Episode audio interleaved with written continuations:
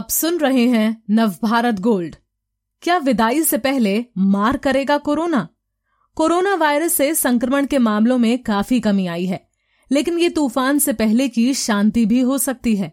Europe और America की तरह यहाँ भी जाता हुआ कोरोना बड़ी लहर पर सवार होकर वापसी कर सकता है। इस दूसरी लहर को वे लोग बनाएँगे जिन्हें अब तक ये रोग हुआ नहीं। ठंडा मौसम दुश्वारियाँ और बढ़ा सकता है। नीरेंद्र नागर। तीन चार हफ्तों में भारत में कोरोना वायरस के नए मामलों में भारी कमी आई है। बीते 16 सितंबर को एक दिन में करीब अट्ठानबे हज़ार मामलों की ऊंचाई छूने के बाद संक्रमण के आंकड़े 55 से साठ हज़ार वाले स्तर पर पहुँच गए हैं।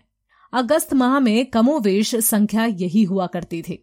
ऐसा लग रहा है कि कोरोना संक्रमण की उल्टी गिनती शुरू हो गई है और नए मामले घटते घटते तीन चार महीनों में मामूली स्तर पर आ जाएँगे। मामले घट रहे हैं, लेकिन वैज्ञानिकों और अधिकारियों के चेहरे पर खुशी नहीं। खुशी इसलिए नहीं कि सबको डर है कि कहीं ये ट्रेंड फिर से उलट न जाए। मामले फिर से पहले की तरह लाख के आसपास ना पहुँच जाएँ। ये आशंका बेबुनियाद नहीं, क्योंकि यूरोप और अमेरिका में डुबकी लगाने के बाद मामले फिर से बढ़ने लगे हैं। अमेरिका में तो ये फिर से पिछले रिकॉर्ड के काफ़ी करीब पहुँच गए हैं। अब भारत के सामने आज की तारीख में यक्ष प्रश्न ये है कि जैसा यूरोप और अमेरिका में हुआ, कहीं वैसा ही यहाँ भी तो नहीं हो जाएगा। इस सवाल का ठीक ठाक जवाब अभी किसी के पास नहीं है।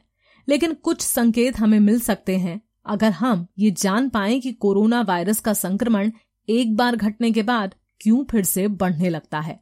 दूसरे क्या हम कुछ उपाय कर सकते हैं कि जैसी दूसरी लहर इन देशों में आई है, वैसी भारत में न आए? इन सवालों के जवाब टटोलने से पहले ये जानना ज़रूरी होगा कि आखिर भारत में मामले कम क्यों हो रहे हैं।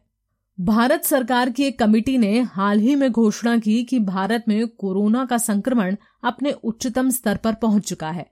अब उसमें गिरावट आएगी और अगले साल फरवरी तक स्थिति के काबू में आ जाने की संभावना है। कमेटी कहती है कि तब तक देश की 50 फ़ीसदी आबादी कोरोना से संक्रमित रोग मुक्त सुरक्षित हो चुकी होगी। कोरोना वायरस को नए शिकार नहीं मिल पाने के कारण नए मामले आने कम हो जाएँगे। दूसरे शब्दों में, तब तक भारत हर्ड इम्यूनिटी के काफ़ी करीब पहुँच चुका होगा। अगर आपने हर्ड इम्यूनिटी के बारे में पढ़ा हो तो आप जानते होंगे कि कोरोना वायरस के फैलने और बढ़ने का सबसे बढ़िया मौका तभी होता है जब उसे बड़ी संख्या में अनछुए लोग मिले, यानी ऐसे लोग जो अब तक कोरोना संक्रमण से बचे हुए हैं। ऐसे लोगों में कोरोना तेज़ी से फैलता है और एक बार कोई संक्रमित हो गया तो एक से दो दो से चार चार से आठ और इसी तरह ये बीमारी हज़ारों, लाखों लोगों में फैल जाती है। लेकिन समय के साथ साथ समाज में ऐसे लोगों की संख्या बढ़ती रहती है जिनको कोरोना संक्रमण हो चुका होता है। ऐसे लोग ना तो संक्रमण फैलाते हैं, न ही इनको अगले कुछ महीनों तक कोरोना संक्रमण होता है। इस कारण कोरोना वायरस को फैलने और बढ़ने के लिए नए अनछुए, असंक्रमित शिकार पहले के मुकाबले कम संख्या में मिलते हैं और वे कम तेज़ी से बढ़ता फैलता है। वैज्ञानिकों के अनुसार आज की तारीख में देश की 30 फ़ीसदी आबादी कोरोना संक्रमित हो चुकी है। इसका मतलब ये हुआ कि इस साल फरवरी, मार्च में जब कोरोना वायरस भारत में आया तो उसके पैर पसारने के लिए भारत की पूरी आबादी, यानी 140 करोड़ लोग उपलब्ध थे। लेकिन आज करीब 30 फ़ीसदी लोग, यानी 42 करोड़ लोग ऐसे हैं जो उसके सामने दीवार बनकर खड़े हैं। इसे यूँ समझिए, किसी शावर के सारे छेद खुले हों तो छींटे ज़्यादा मात्रा और तेज़ी से गिरते हैं। लेकिन समय के साथ उसके छेद बंद हो जाएँ तो पानी की मात्रा और फव्वारों की तेज़ी में कमी आ जाती है। कोरोना के मामले में भी ऐसा ही होता दिख रहा है। अगर ऐसा है तो सवाल उठता है कि वैज्ञानिकों और अधिकारियों को ये डर क्यों लग रहा है कि मामले फिर से बढ़ सकते हैं? यानी कोरोना के मामलों की दूसरी लहर आ सकती है, जैसा कि हम यूरोप और अमेरिका में देख रहे हैं। इसके पीछे दो कारण हैं। पहला और ज़्यादा बड़ा कारण शायद ये है कि अभी देश की एक बड़ी आबादी के मन से कोरोना का भय गया नहीं है।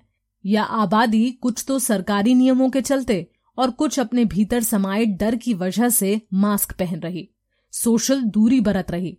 ज़रूरी काम ना होने पर घर से नहीं निकलती और बाहरी लोगों से नहीं मिलती। इस डर का ही असर है कि स्कूल खुलने के बावजूद बच्चों की हाजिरी बहुत कम है। विमान सेवाएँ शुरू होने के बावजूद सीटें खाली हैं और फ्लाइटें कैंसिल करनी पड़ रही हैं। यही हाल सिनेमा घरों का है। लेकिन ये सीन हमेशा नहीं रह सकता, क्योंकि पिछले तीन चार हफ्तों से मामले घटने शुरू हो गए हैं और संभवतः ये ट्रेंड जारी रहे, इसलिए कुछ समय के बाद लोगों में चिंताएँ कम होने लगेंगी। मुमकिन है कि जब उनके मन का भय मिटेगा तो जो सावधानियाँ वे पहले बरत रहे थे, उनमें ढील देने लगेंगे। ध्यान दीजिए, हम खास तौर पर उन लोगों की बात कर रहे हैं जो पिछले सात, आठ महीनों से घर से ही नहीं निकल रहे, या बहुत कम निकल रहे हैं, जिन्होंने कोरोना संक्रमण से खुद को बचाकर रखा हुआ है। यानी वे ऐसे अनछुए लोग हैं जो एक तरफ़ तो बिल्कुल सेहतमंद हैं, लेकिन दूसरी तरफ़ कोरोना वायरस के लिए सबसे उपयुक्त शिकार भी। कोरोना वायरस ऐसे ही लोगों की तलाश में तो रहता है, इन पर हमला करके अपना प्रसार करता है।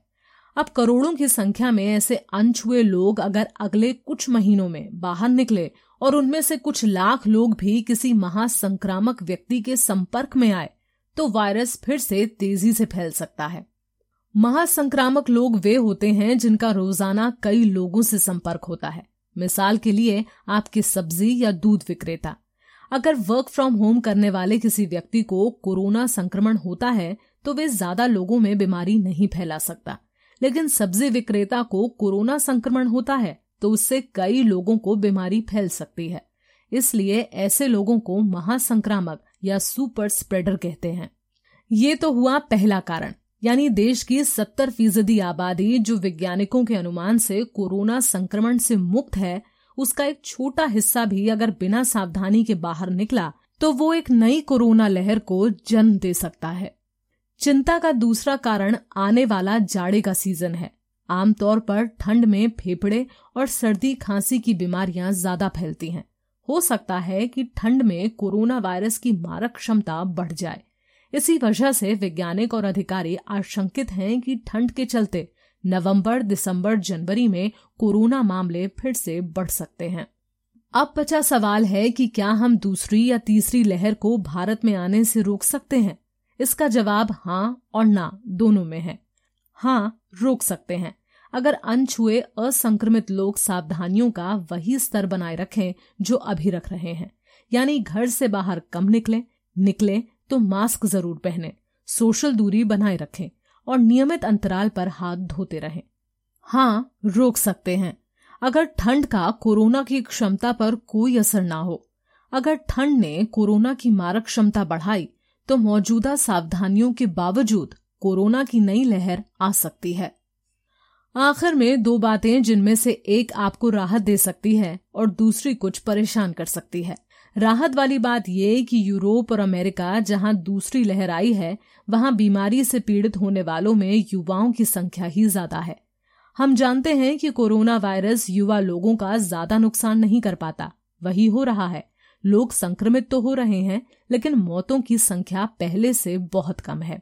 इसका मतलब ये कि भारत में दूसरी लहर अगर आती भी है तो वे उतना नुकसान नहीं कर पाएगी जितना पहली लहर ने किया था। वैसे भी, मई जून तक टीका भी तो आने वाला है। अगर तब तक देश से कोरोना वायरस का संक्रमण खत्म नहीं हुआ तो टीकों की मदद से खत्म होगा। लेकिन अगर आप सोच रहे हैं कि टीका आते ही या हर्ड इम्यूनिटी होते ही देश या दुनिया से कोरोना वायरस खत्म हो जाएगा तो ऐसा नहीं है। यही है वो परेशान करने वाली बात। वैज्ञानिकों का मानना है कि कोरोना वायरस कभी खत्म नहीं होगा। वे रहेगा उसी तरह जैसे फ्लू के वायरस रह रहे हैं। लेकिन टीका आने के बाद वो वैसा उत्पात नहीं मचा पाएगा जैसा अभी मचा रहा है। सिर्फ़ यही है, देश और दुनिया की हर ज़रूरी नॉलेज दिलचस्प जानकारियाँ और सार्थक मनोरंजन। सुने या पढ़ें और रहें दूसरों से दो कदम आगे हर रोज। गोल्ड के पॉडकास्ट का खजाना मिलेगा नव भारत गोल्ड डॉट कॉम पर।